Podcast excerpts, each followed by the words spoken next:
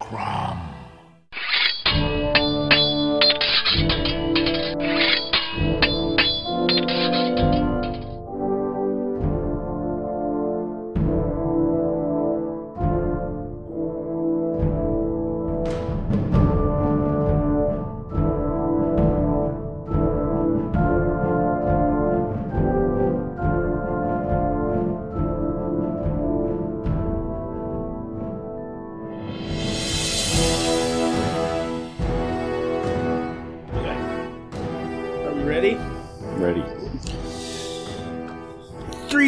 Three, two, one. Welcome back, everybody, to another episode of the Cromcast. I'm Luke, I'm Jonathan. I'm Joshua.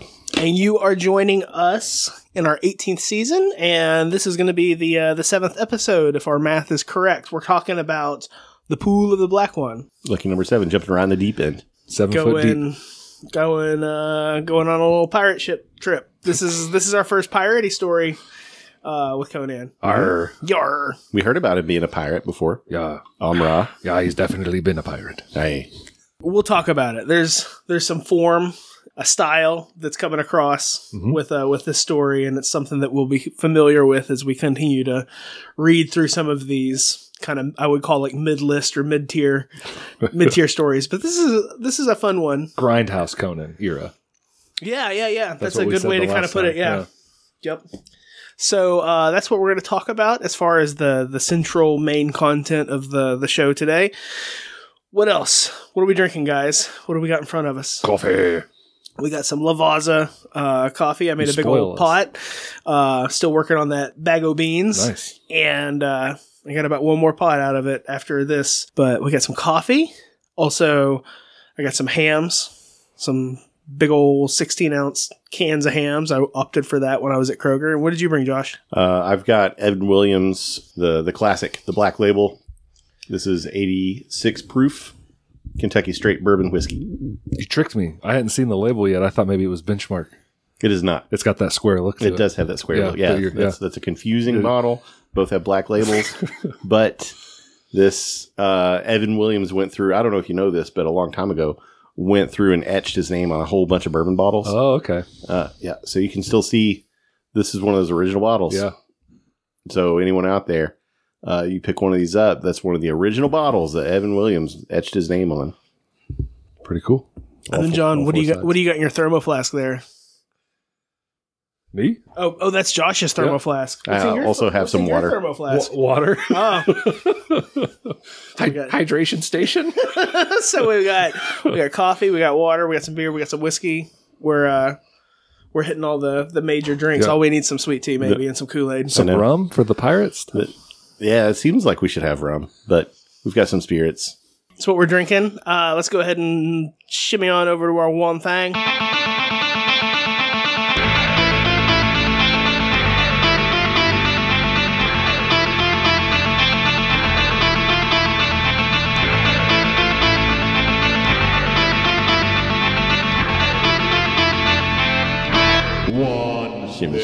Yo, like- shimmy, yo, shimmy, yay. I like your shimmy voice. Do you want to lead us off, John? Sure, I will. I was talking about my one thing with Josh the other night.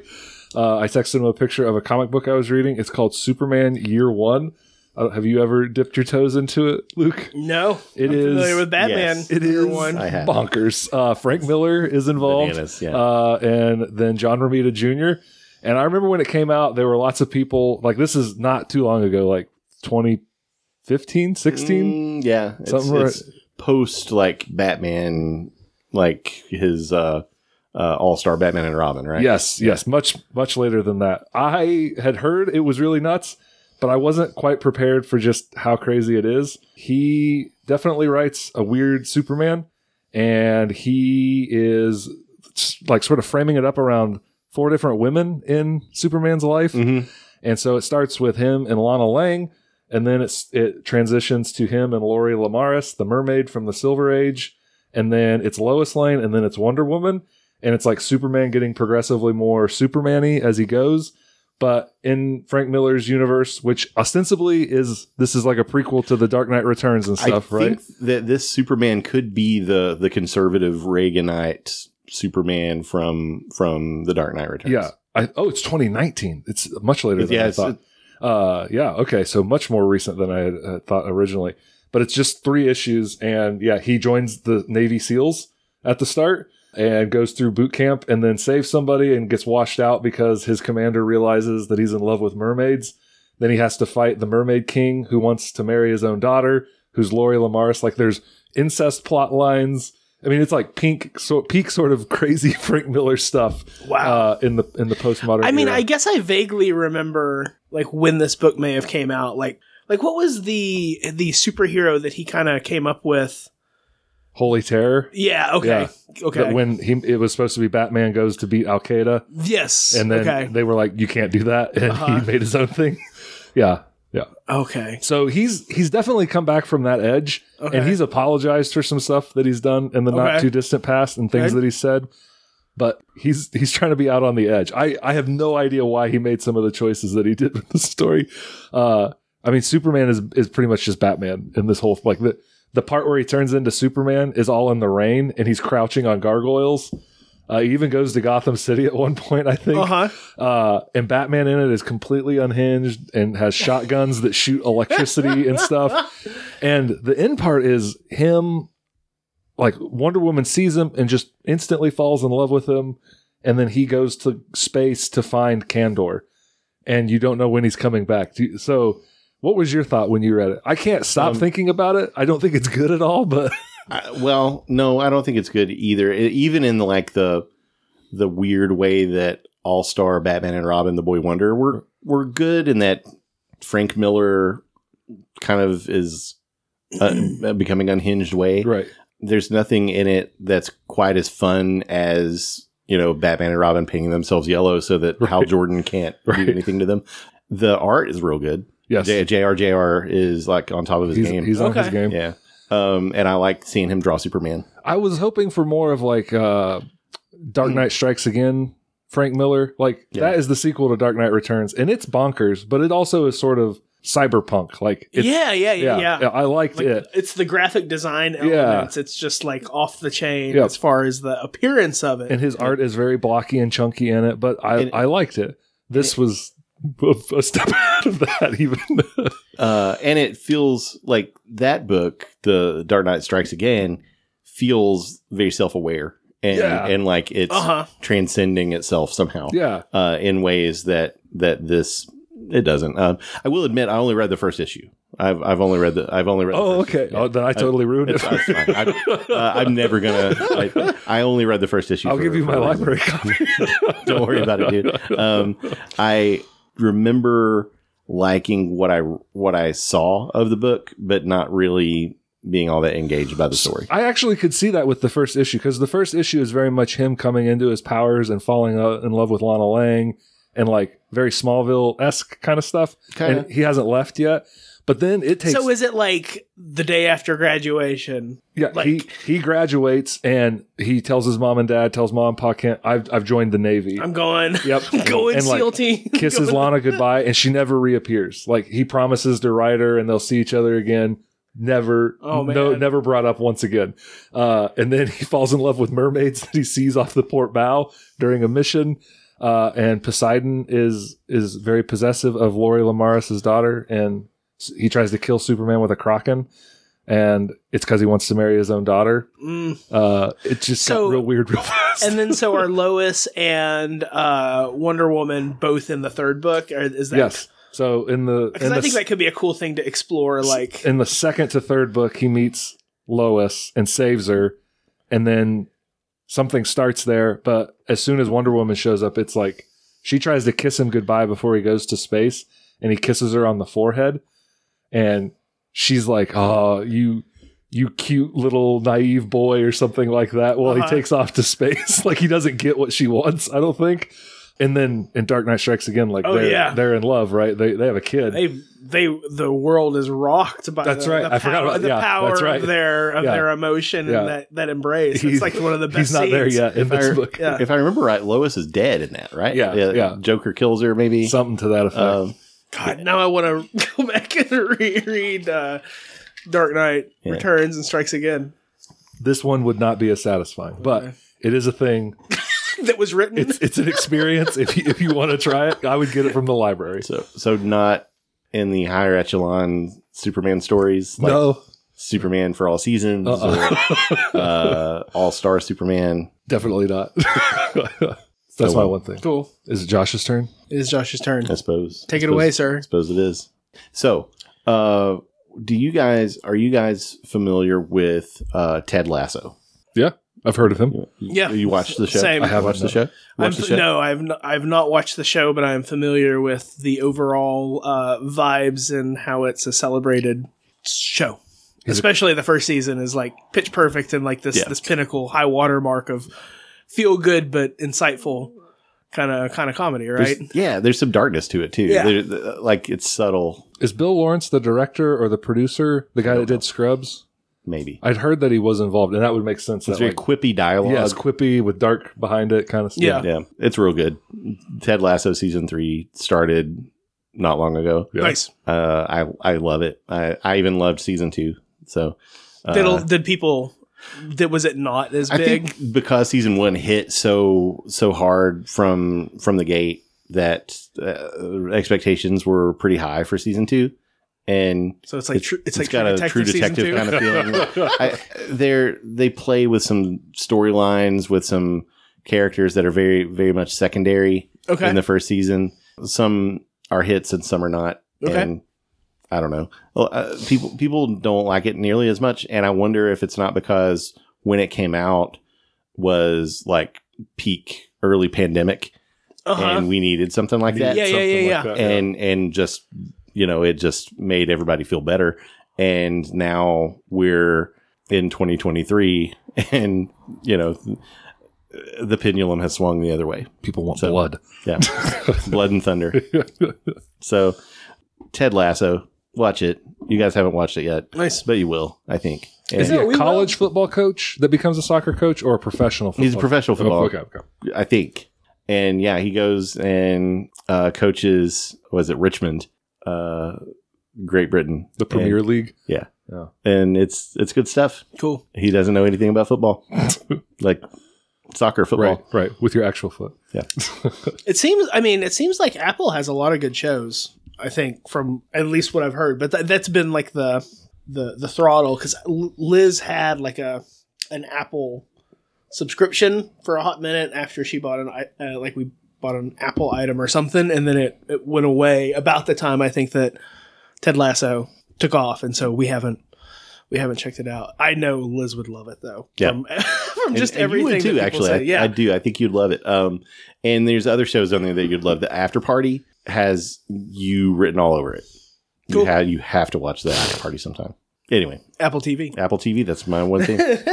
We are not sponsored by Apple TV. No. Bill Luke. All right, so uh, my one thing is actually a carryover from the last episode because we were running a little bit long and I didn't want to sidetrack us too much. I guess uh, my general one thing is Bobby Derie, but my specific one thing is a publication that Bobby Derie did that's called Strange Stories of Robert E. Howard and Company. Uh, so this was uh, Bobby's Howard Days release because Bobby Derie goes to Howard Days. He prints off copies of an ashcan edition of like, or I think that's the right term, like an ash can run of of a book that he does, whatever whatever it is. He's done like five of these maybe. I think first starting with the Robert E. Howard Bar Guide. And then he had one called Weird Beginnings, which has like uh, Spear and Fang, as well as in the Forest of Villefère. And then uh, Gruber, uh, Chris Gruber, and Bobby put out one called the Robert E. Howard Sampler in 2018, which is this like is pretty much uh, uh, the copy of like, hey, you want to start reading some Robert E. Howard and get beyond the sword and sorcery? Read this. That's a smattering of all of the cool work, and there's little bits of essay material. And so Bobby's done a lot of things. Last year, he uh, had. Uh, a volume that was about E. Hoffman Price and his trip to Cross Plains, and it has like these amazing uh, hand drawn maps in the style of like a of a sword and sorcery novel, and all kinds of extra cool material.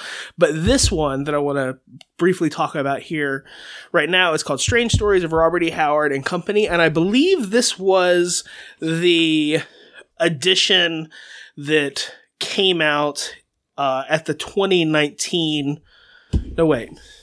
I'm not for sure. This was around 2019 Howard days, maybe 2021. But it is awesome. It's about Arthur Machen compared and contrasted with Robert E. Howard.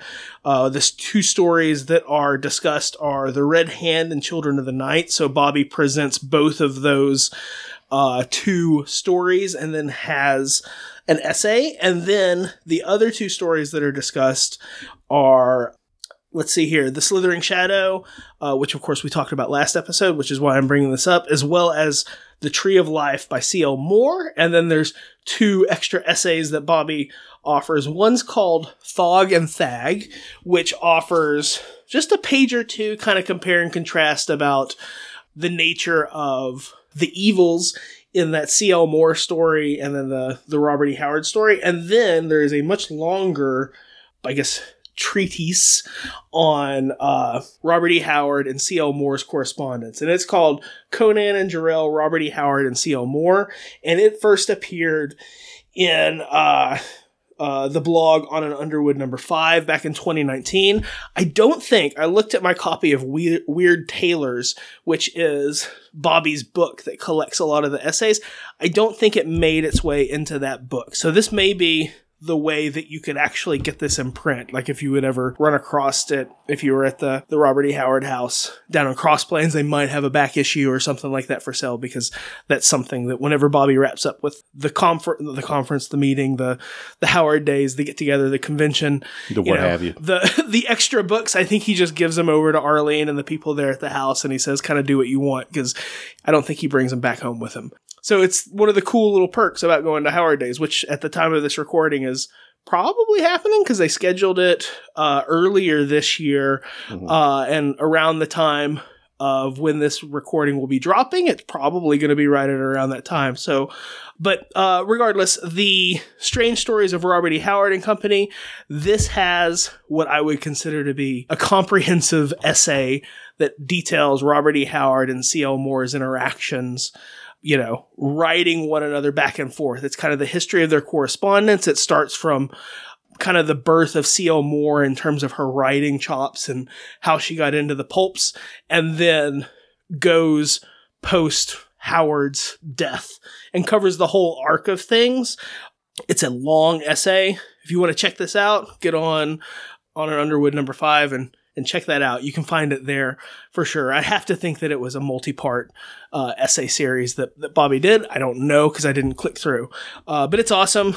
C.L. Moore is awesome. This was the first North Northwest Smith story that I've read, and it's neat that Howard was writing Xuthal of the Dusk about the same time that you know, uh, C.L. Moore was writing Shambleau and coming up with her own tentacular monster, and it's a sensual story too. It's cool.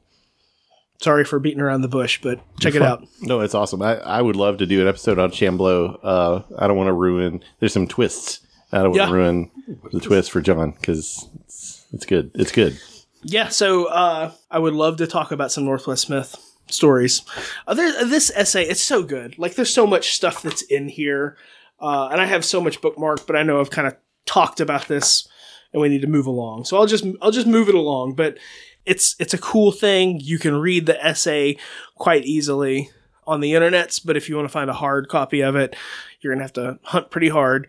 Uh, and that's it, Bobby Derie. Thanks, man. You are a gentleman and a scholar, and the big, the biggest, the biggest boss that I know of the, of the the Howard heads. Because what you do as far as putting these things together is a true like service and love letter to the fandom, and it's it's super appreciated. You're a cool cat. Yeah, You don't even have to be a member of a secret society to get a copy of it.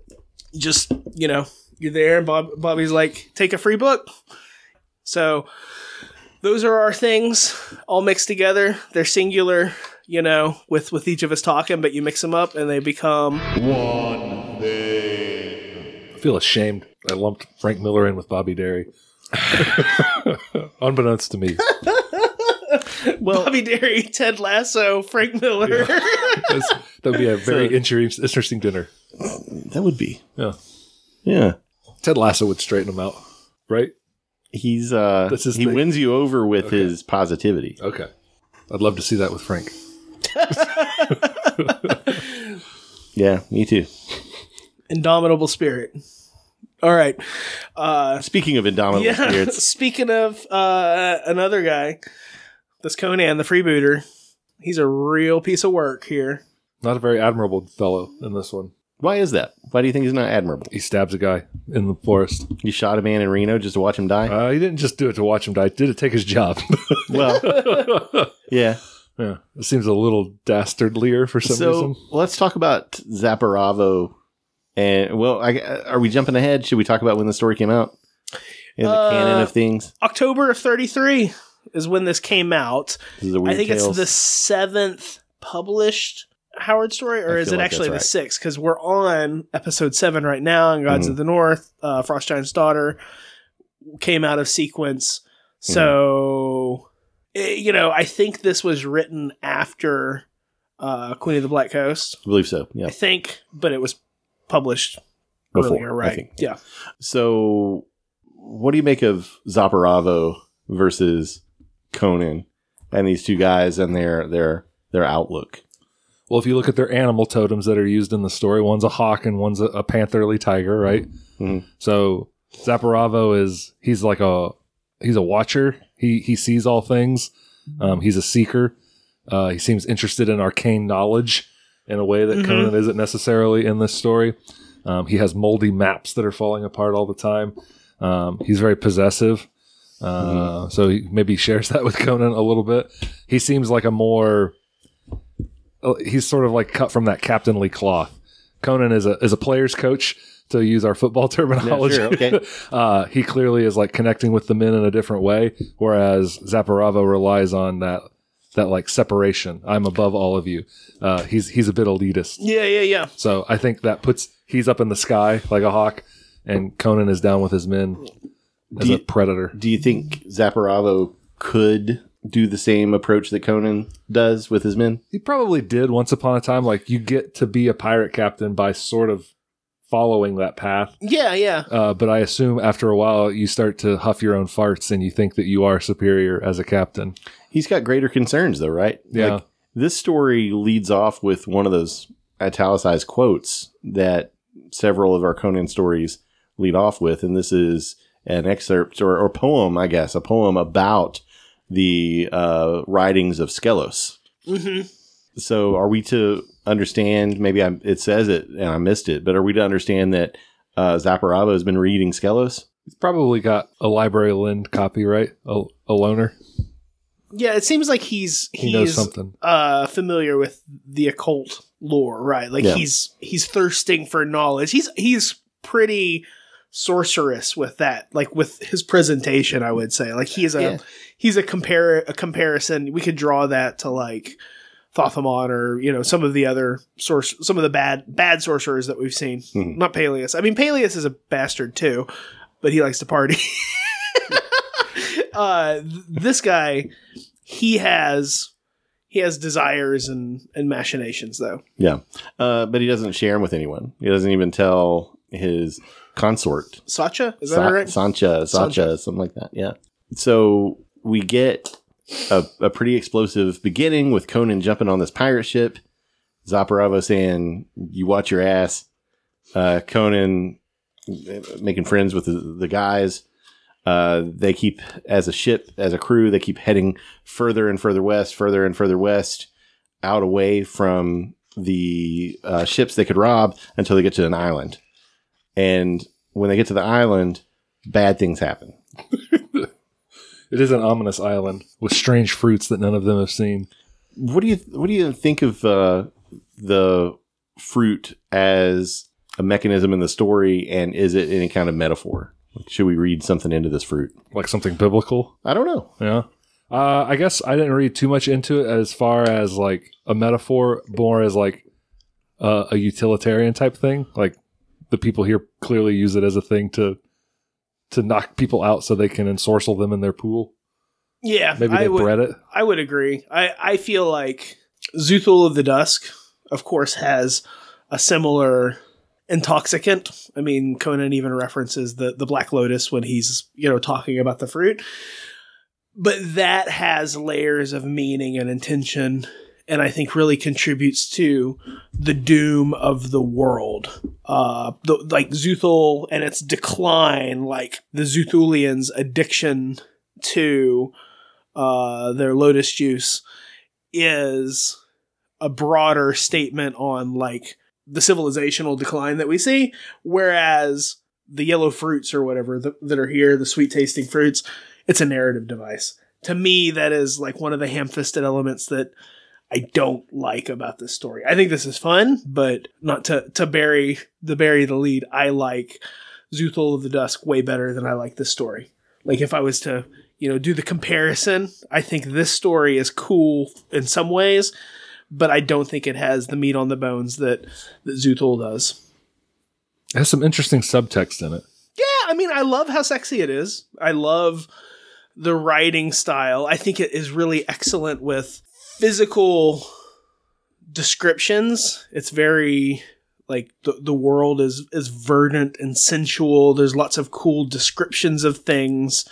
Uh, I know we'll probably talk about it as we move along, but the more recent since our initial episode on this story way back when uh, of the the Hither Came Conan series that's on the Blackgate, uh, David C. Smith did the essay for this story, and he offers, I think, a top notch analysis of some of the major themes in the story. And like, I don't know, everything that he wrote in that essay really resounded with me in that in the reread that we did here. But he emphasizes the sort of the sensual nature, like the way that like uh, the the curves of the mountains are described and the lay of the land. You know, it's just as sensual as uh, Howard describing the curves of our our damsel in the story and I like that. I think it's cool. Doesn't he talk about foaming pillars in that essay? Oh yeah, yeah. there's a lot of like penis stuff Yeah. and and vaginal stuff and sex stuff. Like there's there's seething undercurrents, which I like how Smith kind of makes makes the remark too that like Farnsworth Wright probably dug a fair amount of that subtext and liked his little entendres and whatnot. So that's a cool observation. I don't, I mean, I don't recall too much of what we talked about with this story way back when. Yeah. Uh, but I definitely don't require, or I don't, uh, I don't remember us unpacking this as like a major sexy story of. Based on your notes page. Yeah, my, my, my notes for this one are pretty lackluster compared to my, my notes from other stories.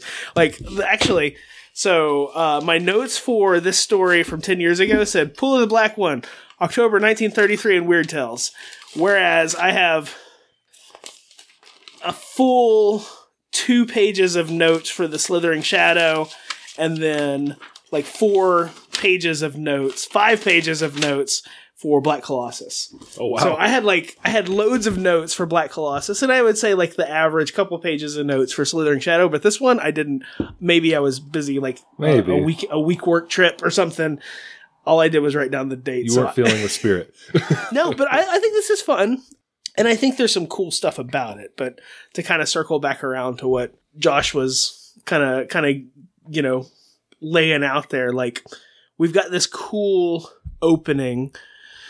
There's the use of fruit as a narrative device, but does it mean anything else? And Josh, you asked John, like, did he think that it stood in for anything? And I kind of said, I don't think it really stands for a whole lot of nothing compared to like what we see with the Slithering Shadow. But Mm. did you have any kind of like I think- thinking about what it was? for me, it's impossible to think about eating eating fruit on some forbidden island or forbidden uh, uh, place without thinking about the Garden of Eden. Uh, so something's going to go wrong. Like you can't you can't just show up and not know what the rules are, or even know what the rules are, and then actively flaunt them. And so these people show up. They've been on the sea for however long, and I could see being like uh, on a on a ship for a long time and eating salt pork and and drinking you know uh, Barreled water. flat yeah just flat barreled water or ale or whatever and and getting to somewhere where you could get some flavor you know chowing down on some, Some fruit vitamin like C. yeah, uh, Yeah. fighting off the scurvy. But um, I just wondered, like, fruit is the result of sexual reproduction in plants, right? And so that's to me, that's another kind of suggestion of like there there's all these there's all these depictions of of curvy women and curved um, landscape and and mountains jutting and and foamy pillars and I, I just it's just one more thing and maybe it's not intentional but uh, that's the, those two places are where my mind went. Yeah, it seems like I don't know. We're talking about this, uh, pulling the the armchair like coach kind of angle. I wonder if there could be even more meaning if the pirates drank of a, a stream, right? Like basically the water that's flowing from the pool of the black one. This this this evil water that you know chases them of a mind of its own and it's kind of penis like and all that kind of stuff. I don't know, like I think there's a lot of ways that those pirates could have been subdued and captured. The forbidden fruit angle definitely does seem intentional. I, I, I give you like I totally agree. Like it's it's got to be. It's just such an archetypal kind of kind of thing. It makes sense. And if if there's a fruit that tastes good that has some narcotic quality to it, like what are plant based narcotics but defensive mechanisms, right? So you eat a bunch of this fruit and you go to sleep. I wonder if there's been this co-evolutionary relationship between these these trees with this fruit and these denizens of the the islands, the black ones that Howard describes, you know, for generations. So I, I guess I took a lot of like just throwaway lines from the story and it felt like well thought out rich world tapestry to me but you know that's that's it's meta text right like right. just in thinking about the fruit and falling asleep and what happens to you when you fall asleep here and it's bad and the plants need their fruits to develop so that their seeds can can grow right so Sure. you got to stop these invaders the people landing or whatever Right. on the island from eating your fruit There's a That's how lot of do it. taking, right? Like taking the fruit, then taking the people, making statues, taking Mhm. like there's a lot of possessiveness in this story. and, and not to mention Zaporavo, as you guys pointed out, Yep. is possessive. I don't know. Yeah. I- I'm rambling a little. No, I think- claimed, I think that's a good- claim. I think Like, that's a there's good lot point. of that. I think this story, like you were saying before we came up the stairs, just how bonkers it is. This is crazy. It's a very crazy story. I know there's a lot of sexual subtext. I feel like I know we probably did it the last time, but like the racial sub- subtext is also Yeah. really pointed. it, it's uh, a weird thing because Howard says, you know, these these are not men, Right. and that Conan is is rationalizing like I'm calling them black men, Right. But they are not men. They have beaks and like Talons and- weird yeah. faces, and yeah, they're they're obviously from some, and I think Howard even says from some related evolutionary tree that's not our own, right. Like right. They've been um, on this island too long and have speciated away. right. uh, but they're abnormally tall. They're not. It's not like they're heavily muscled. They're just proportionate, right? They're just real big, and that makes them real strong. Takes Uh, big They're fierce. Take big strides. But I also feel like it's hard to say, oh, you know, that doesn't mean anything when like his first move on one of them is to stab it in, in the groin. That feels very like Freudian. Uh, Nut shot. a, a white guy going for a, a black guy's genitals. Well, yeah. Uh, and And- then the white woman getting kidnapped. Like there's a lot of stuff.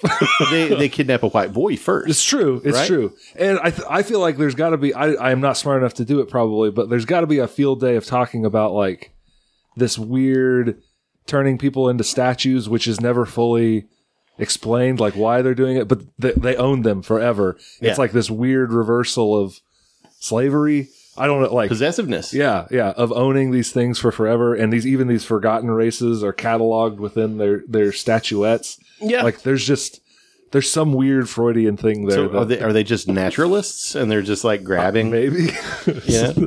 Um, figurine enthusiasts yeah.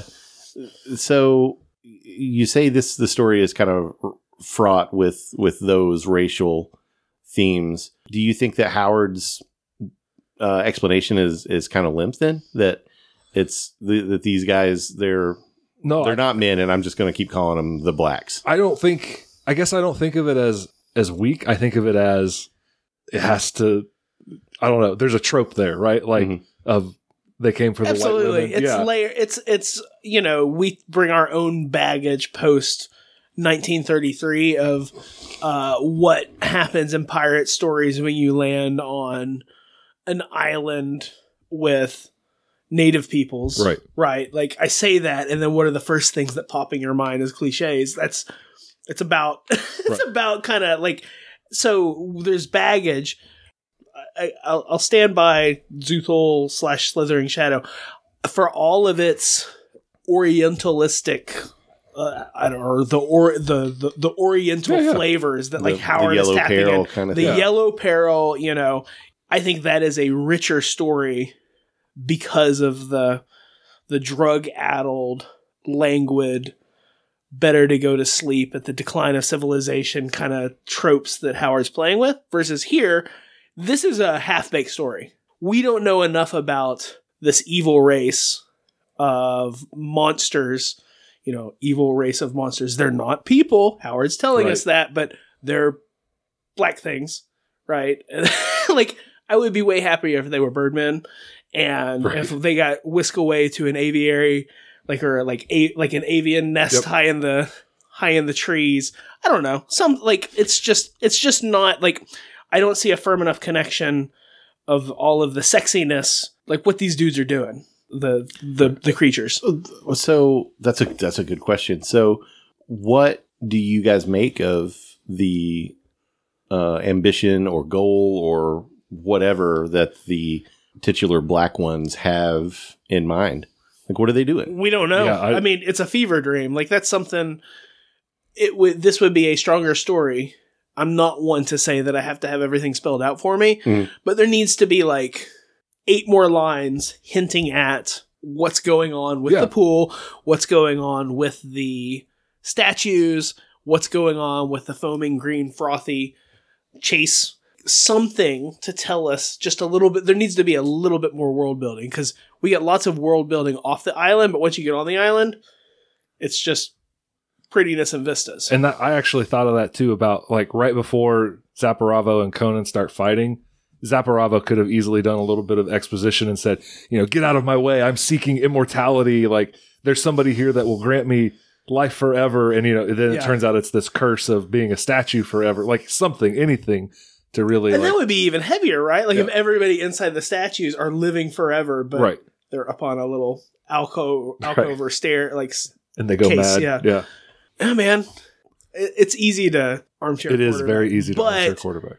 uh, but this is clearly to me not as well baked a loaf of bread or pie or cake or whatever baking item you want to use. This is not as well baked as some of the other Conan stories that we've read so far. It's got a soggy bottom. It's it was yeah, They're it's rushed like it, it could have been tinkered with. So I like the weirdness and the unexplained nature of it. I don't. I think it would have been cool to have a little bit more world building, a little bit more like uh, these these blasted cousins of the Serpent Men, or or some, some kind of a thing that like fits them into the world a little bit neater. But even having said that, it's like a nightmare that you're watching. It is it is dreamy. And you can't look away. Like Conan doesn't even want to look away. He's he's seeing this horrible magic unfold and uh, watching the the scene where Conan watches from the underbrush as the king or priest or whatever of these guys pulls out a flute or, or a pipe like thing or whatever like Yep. whatever it is and begins to play and the the kid starts to like dance around spasmodically Yep. he's twerking in front of the these monsters that are uh, ostensibly just laughing and and um, the way Howard describes it, they're releasing these passions that are within the the person that they don't even maybe recognize that they have within them. Yeah. So so there's there's even more sensuality and weird I don't know coming to terms with wants that you're Yeah, you're- like primal desires, right? that you're like trying a to- lot of this. yeah, and Yeah. and these things are letting that out, and that's horrible. It's horrific to watch it. Uh, it, it he describes it as watching someone's soul being stripped and Uh-huh. laid bare, right? and he, and he can't bear it, and he he looks away, and when he looks back, uh, or I guess he watches him get dunked in the pool and get Right. turned into a statue, or or he doesn't see the statue. Maybe he turns away, can't can't watch anymore, and then what's done is done. And, and I think that part is strong. Uh, this is this is cosmic horror on a level with Lovecraft that is in our pirate sword and sorcery uh, story that up to now has just been that really right Yeah. it's it's just been like they're pirates they're they're they find an island Yeah. they find Right. some delicious fruit they're all taking a nap There's some stabbing. Yeah, it gonna- Conan's swerves, gonna yeah. do a mutiny Right. Why do you uh, do you see any parallels? Because what I saw when you were talking about he couldn't look away. There's another scene where some of the same language is used for Sancha. She's watching everybody stab everybody else to death, Mhm. and she can't look away. Like it, it's sort of framed in the same way. Like she can't she turn her eyes. she's nauseated by blood but Right. it's it's also something that kind of morbidly fascinates her It's kind of like, and she's dispassionate the way that she's looking at uh, what's the the the pirate captain's name that gets it uh, Zaporavo. right? Like whenever she comes on his body, she's not necessarily like, "Oh, I loved him," because she knows that he like she was his captive and she was like a possession, like all of those kind of slave dynamics, like we've talked about.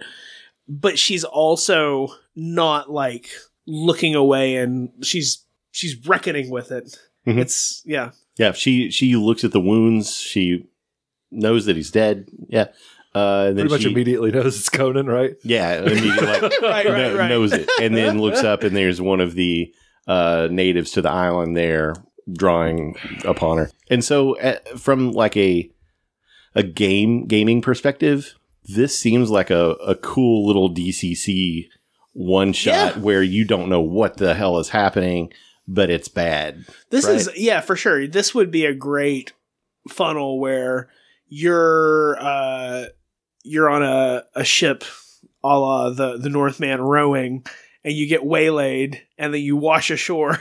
you know, you're on a pirate ship as a an oarsman and storm, you get washed ashore with like these other a-holes that you don't even know. And then adventure.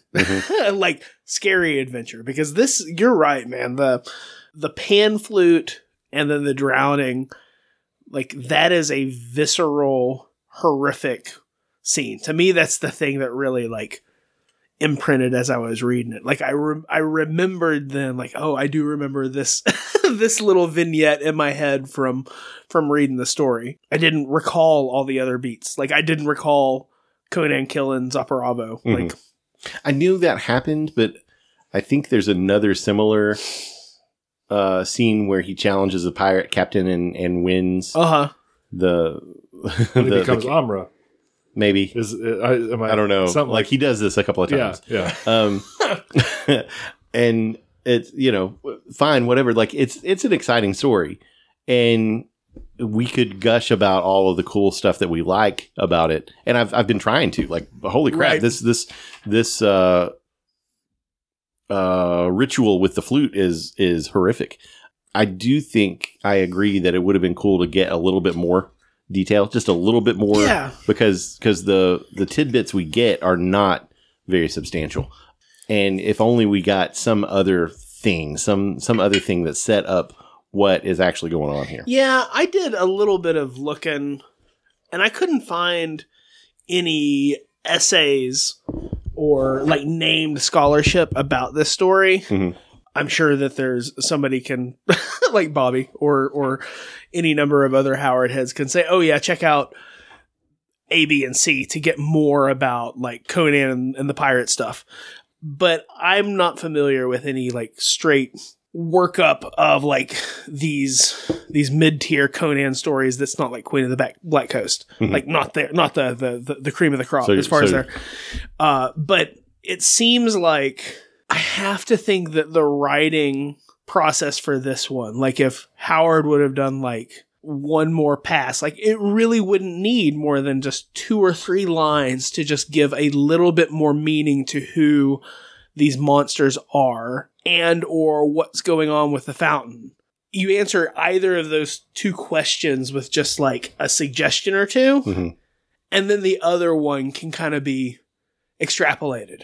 You know what I mean? Mhm. And again, like with a reference to the Slithering Shadow, like those Xuthalians, we totally get the story. We don't know a whole lot about Thog or whatever. He comes up out of the the darkness and he's eating these dudes. That really that's we fill in a lot of the spaces as far as who that character is based on our own Lovecraftian knowledge and like Stephen King's it knowledge, right? Mm. like that's a lot of how anybody reading that story today will kind of recognize Thog is going to relate to other things, but it's that better fleshed out who are the the Xuthalians that I think informs the story. And you get a lot more information dumped from, you know, the bad girl in that story. There's no there's no uh evil dame to like give you the lowdown here.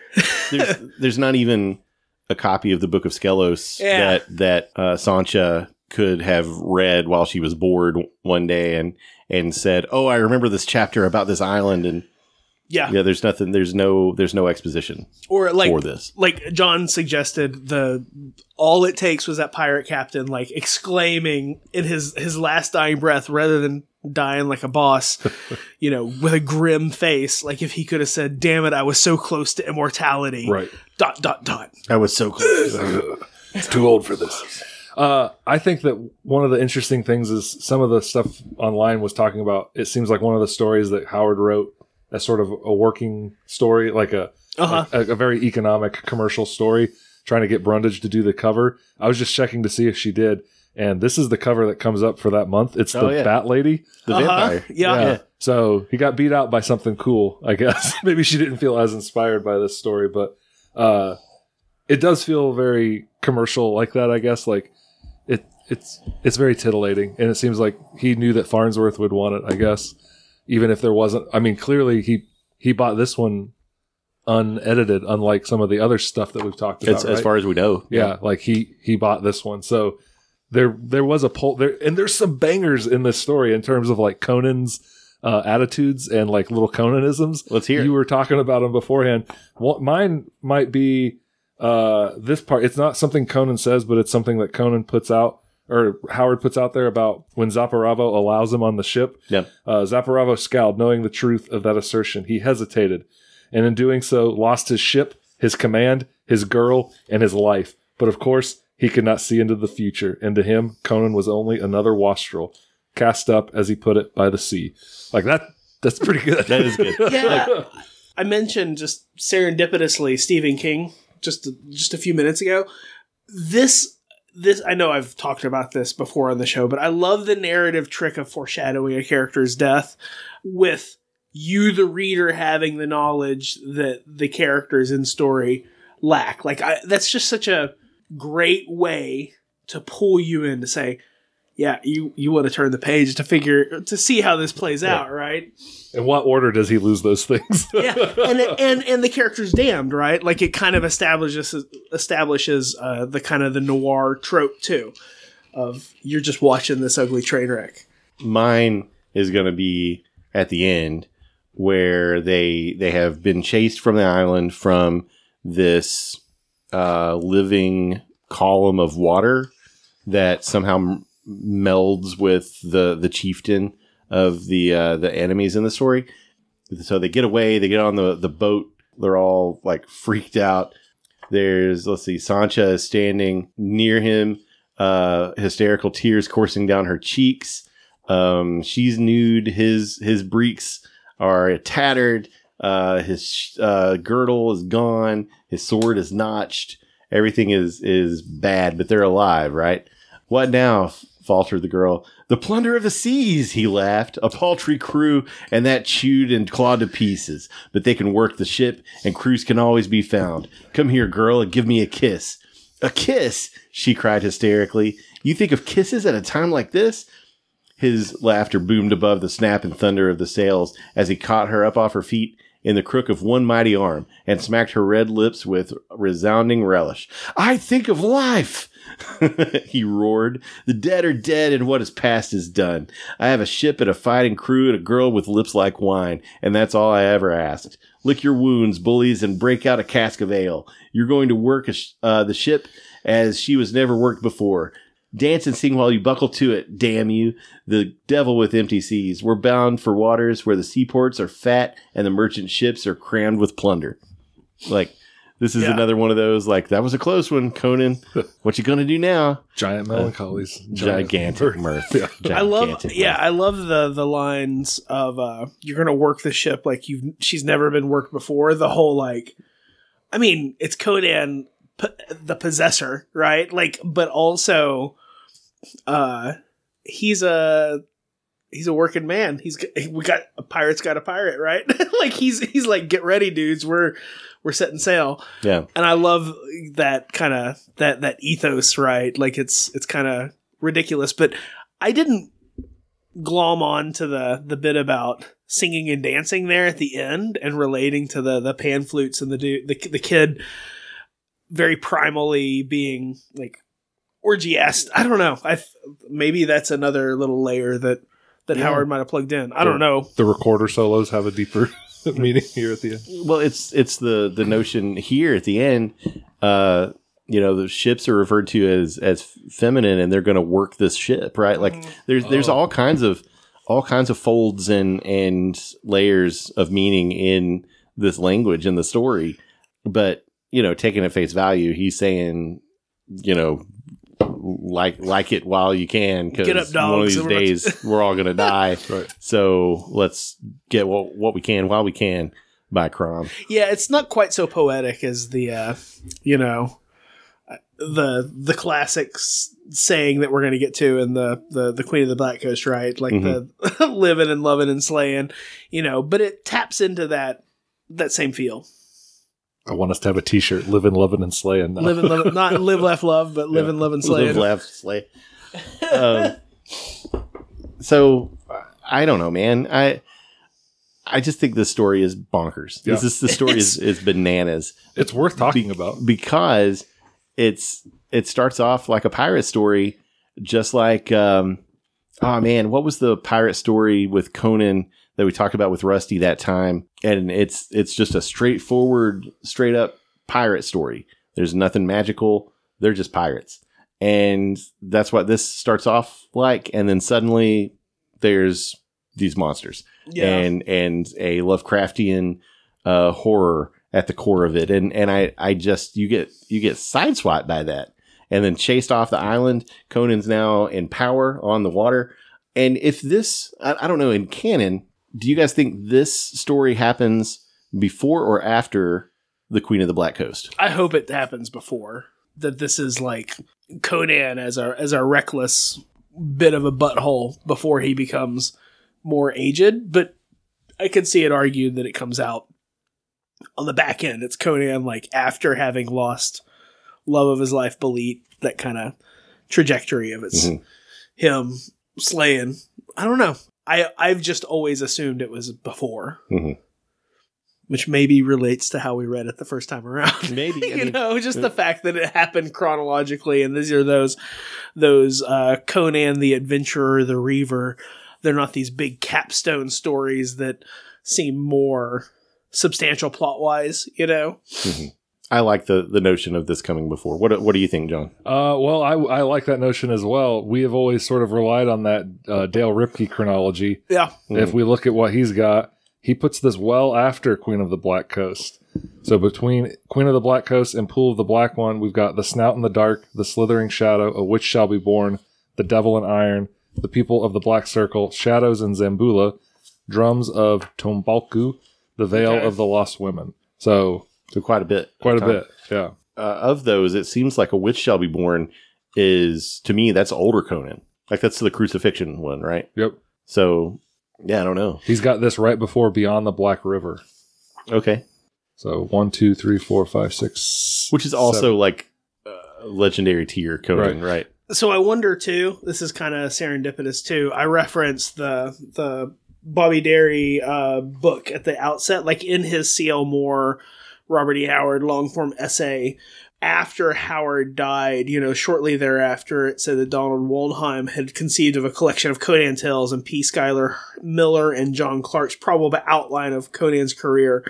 And then if that's something that's out there. I'm sure it probably is. Their Uh, chronology. Yeah, like their chron- chronology. I bet it is. That would be cool. To maybe that's a like a making extra homework for us Mhm. to try to get more familiar with some of these potential chronologies Mhm. uh, and stack them up, put them side by side, print them out or something, and like compare and contrast. That sounds like fun. It would be it would be interesting to see how people have kind of fitted in. Mhm. And honestly, I don't uh I can't remember how I read this to begin with, but I don't think I have Conan the Buccaneer, Okay. like the Lancer. This one would have been on, and it still is on uh, Project Gutenberg Australia, um, and might be on uh, Wikisource as well. I'm Yeah. not sure. And I had like an ebook. I bought like a Delphi was the name of a publisher. I bought like a a Conan ebook Yeah, uh, resource way back when that I used as my supplement. If I didn't have it as a as a hard copy, I would pull from that. And I I, I have no idea if this story is in Conan the Buccaneer. I just know that that's one of the Lancer titles, and it seems probable given that it's uh, Pirate Conan. so I would be curious to actually see the the Lancer that has the story and kind of where it's situated because surely DeCamp gives you a little bit of like blah blah blah. Like he did that, you know, like Yeah. we've talked about for some of the other stories up to this point. You, you seem to be fervently flipping. Uh, I guess one of the questions I had, and I don't know if this is a good enough spot for it, but like, I'm a little shocked that this is the story that's the cover for the coming of Conan the Cimmerian, Mhm. the Del Rey version. Like, Oh the yeah, pan, the that's a plate, good point. the plate that they picked to put on the cover is this story. I don't know if it's because the other plates are uh, are these all Gary Gianni, right? Right. If the other ones are too risque to put on the cover, because this seems like a weird pick to be like, yeah, slap it on the front. Everyone is kind of fully clothed. They got except, clothes. except for the monster. Yeah. right? And it's a monster. There's a sword. It's very action oriented. I didn't know if you had thoughts on that. That's that. a good question. I, I I think it is kind of there's an element of movement of motion Yeah. there. It's it's very dynamic. He's he's coming. He's coming. The- yeah, he's coming. Uh, so I, I don't know. I don't think that's even something that I've paid all that much attention to before you just pointed it out. I'll stop being Sorry. weird. What did you want to talk about instead? I- I- don't don't stop being weird. uh, looks like side Can't do note. that This one. is in Conan the Adventurer. Okay. I think. Uptick with the voice. I gotta look here. Oh, here we go. Yeah. So this was in Conan the Adventurer. I do have this one actually. Because I Hmm. do have that. And it, it does feature Slithering Shadow. Oh, and People of the Black Circle. Haven't got to that one. Also, Drums of Tombalku, which I don't think we've read. Mm-mm. Cool. All right. Well, this is a cool story. I'm glad we're talking about it. There's there's a lot of there are uh, some substantial bones to to chew on. I'm I'm holding up my copy of uh, Coming of Conan of Cimmeria Volume One, and there's a plate on page 347 with Khosatral Kel clear cutting the forest, Yeah. chasing Conan. That's a good one. That's a good one. Uh, I don't know. I I don't think the art is necessarily a bad pick.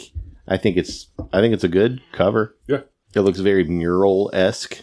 Like you could see this as a bas relief, maybe.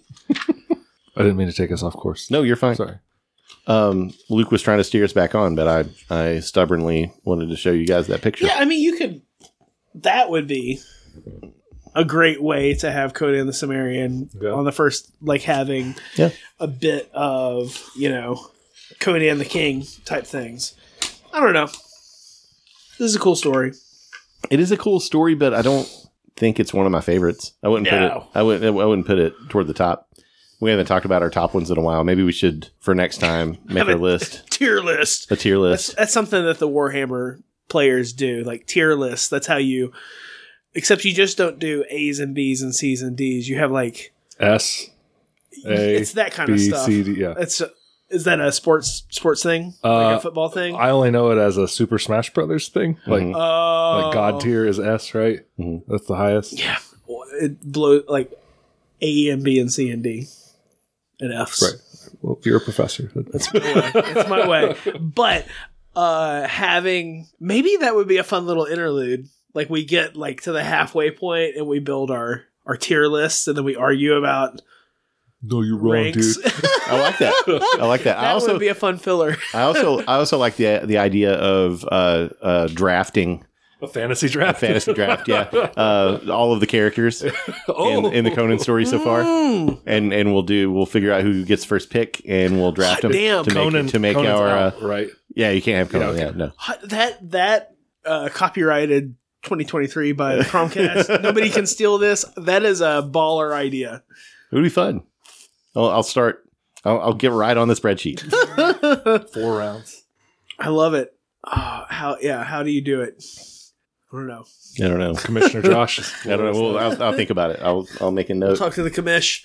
Uh, Conan character draft. We could probably just wrap that into uh, our, our tier list, like story tier list, and then character draft. Mhm. Like, who's your who's your squad? Offer your justification. Yeah, what's that other way that people do that? You have ten dollars, and then they make a list of the characters that some of them are worth three, some of them are worth two. Some of them are Oh worth dang! One. Yeah. All right. yeah. You can have you can only have five or something like I'm that. I'm thinking of this as kind of a uh, kind of a Warhammer ish. Like who who's your who's your who's on your team? Yeah. What do they do? This is your like, kill team. Yeah, Well, no, you're like your Marvel game. yeah, Yeah, yeah. Well, HeroClix. Yeah, they're, they're both kind of the same. Skirmishy, The yeah. snap. Similar. Oh, a snap. Yeah, Yeah. so that's a different thing. But yeah, they they all have different skills and stuff. Yeah. All right. look forward to it. Stay tuned. Stay tuned to those hijinks. Uh, okay. Uh, if, if you thought we were wacky when we killed Conan, oh, yeah. yeah, I'm excited for uh, for for Lucius to uh, to be drafted as a as a total nonsensical character. that right. we've given the secondary Right. like expanded universe presence. he's mentioned in the story. He's just not named. Yeah, that's true. Lucky Lucius or something. Lucius I don't Lucky. even know. Daddy issues. All right. There's a lot there we need to unpack someday, but I think Yeah. we need to let it let it, Let it breathe. stew for a little while. Leave it on the table. Yeah. We got to row this boat, sail these seas, work the ship. Yeah, I heard the lifeguard blow the whistle. We got to get out of the pool. We got to go. we got to sail. Give me some sugar, baby, and then Jeez. gets out of there. I'll spill your blood like it's uh, rubies cast from a bag. That's Dang. something like that. There's a reference about like spilt rubies oh yeah, in this, That's and I right. thought it was very poetic. It That's very little- Howardian. it was a So the language, the story, the writing is good. The storytelling, I'm just not Yeah. much on for. This I one. I would agree. I think Howard was having fun. Yeah. Yeah. I would even I would say characters too are um, on a scale. if we're doing A's and B's and C's. I would say that the characters are solid, like B pluses. Uh, is awesome. Like, Yeah, right. um, I, I I know that you're not supposed to like him, right? Like he's the guy. He's like, get off my poop deck, and then he's up on the poop deck by himself, uh huh. just kind of scowling at everybody. But if you really stop and think about him, he's reading these these Necronomicon tomes. He's reading about uh, treasures that are beyond uh, mortal understanding, and he's a swordsman. He's a technical, like a sword master. Yes. No one, like Howard says, that no one is better. Nobody's better. Yeah. Nobody's better at the sword with swords than Zaporavo, but Zaporavo has never fought uh, uh, someone like Conan who knows how to fight with a sword and how to fight dirty, like how to how to win. And I I feel like there's something in here, like there's there's when Zaporavo and Conan are fighting each other, it's very it's very much a callback to me to the boxing season where Oh yeah. where I- yeah, yeah. Is losing and he knows he's losing and he's like I'm it's like I'm fighting an elemental force itself. Like, Yeah. I, I Right. cannot win. That's a that's a good observation, dude. It totally is that because there's some of those fighters that are like aquiline features, Mhm. hawkish.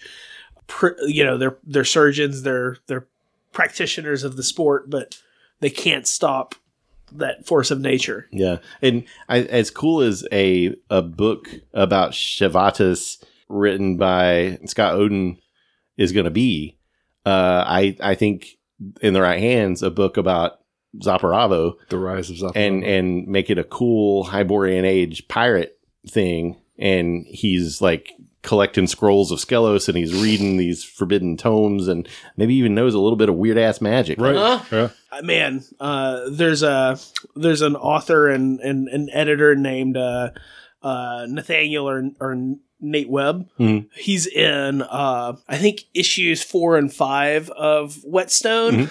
and he's he also he's the the fellow that does uh, well Rakefire and then Wyngraf, like are the two magazines that he's that he's launched, I think.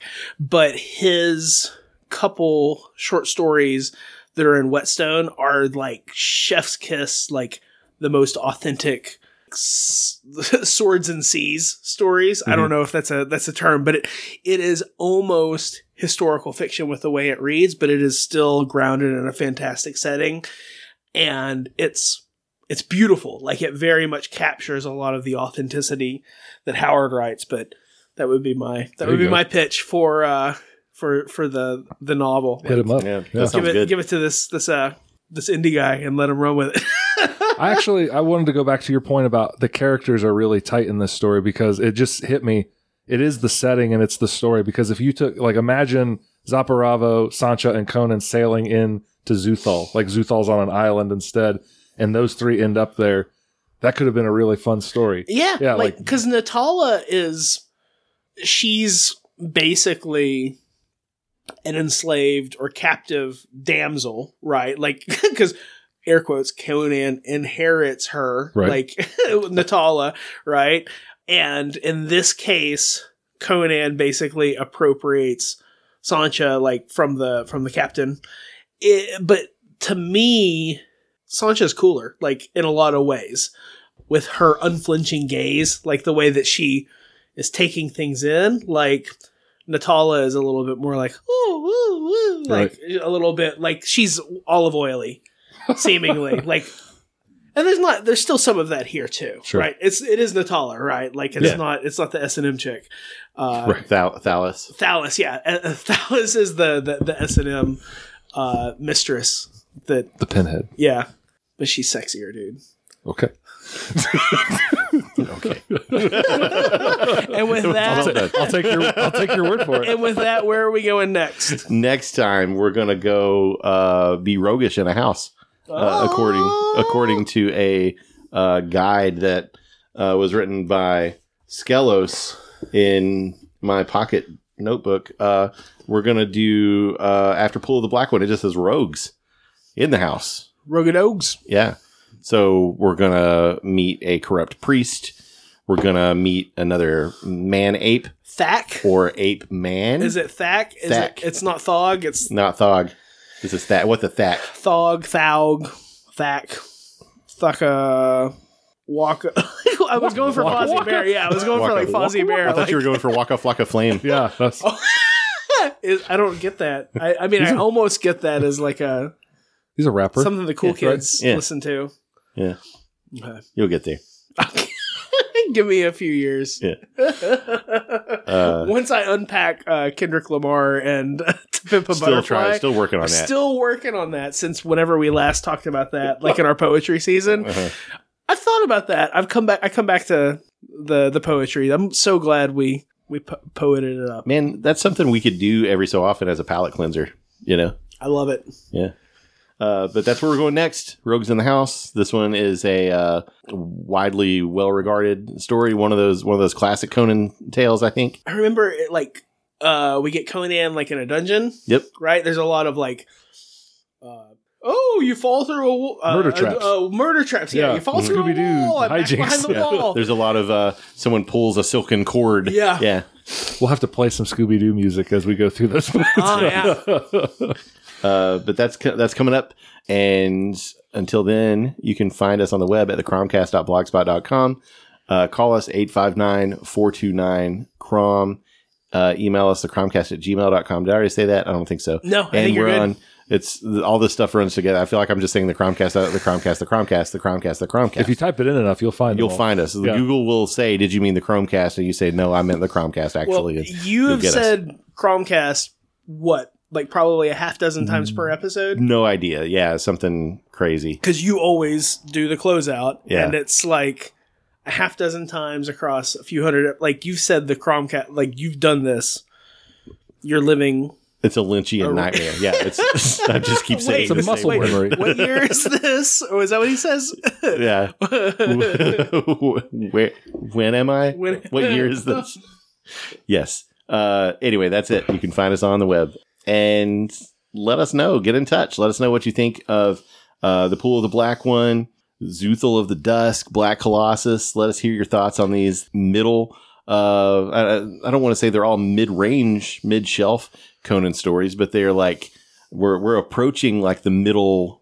We're in the middle quarter, right, of the ten, uh, of of the Conan stories that yeah, were published. we're getting into the big middle, Yeah. right? Yeah, for, like there's seven seven seven probably Something like right? that, So yeah. we're yeah we're moving into the the, the big middle. Mhm. Yeah, Until then, see you a little bit further down the road of Kings Redux. Sail away on a ball and chain and keep us from the roaring waves. Get her on the voided, but forever we'll be free. So sail away aboard a rig, the moon is full and so are we. Seven drunken pirates, we're the seven deadly sins. Yeah!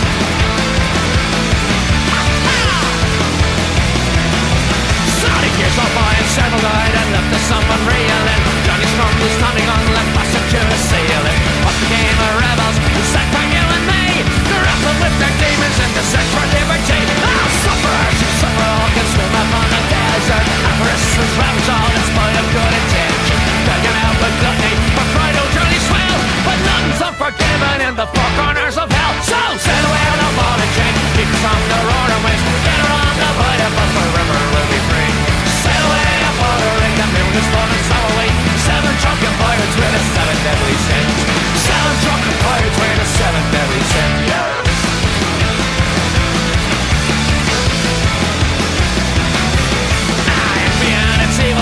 twin, a cryptic with slander. Idiots, they gave advice, but slot they gave no answer. Anger kills the human soul with bitter tales of lust. Like those dogs keep chewing on the legs they never trust. Oh, sail away on a ball and chain, keep from the roaring waves. Get along the void, but forever we'll be free.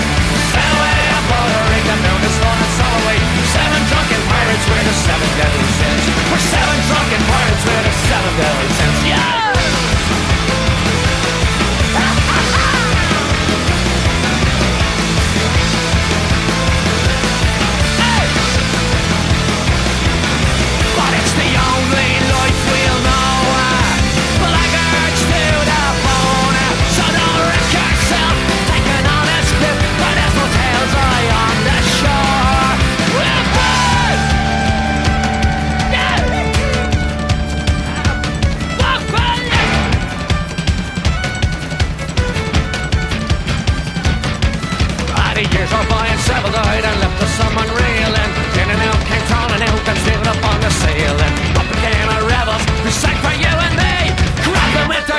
their in the search of liberty. Oh, away on a ball and chain. Kick from the roaring waves. Get on the voided, but forever we'll be free. Sail away a. The moon is falling so away. Seven drunken pirates with the seven deadly sins. Sail away a ball and chain. Kick from the roaring waves. Get on the voided, but forever we'll be free. Sail away a. The moon is falling so away. Seven drunken pirates with the seven deadly sins. Seven drunken pirates with the seven deadly sins. Drunken pirates the seven deadly sins.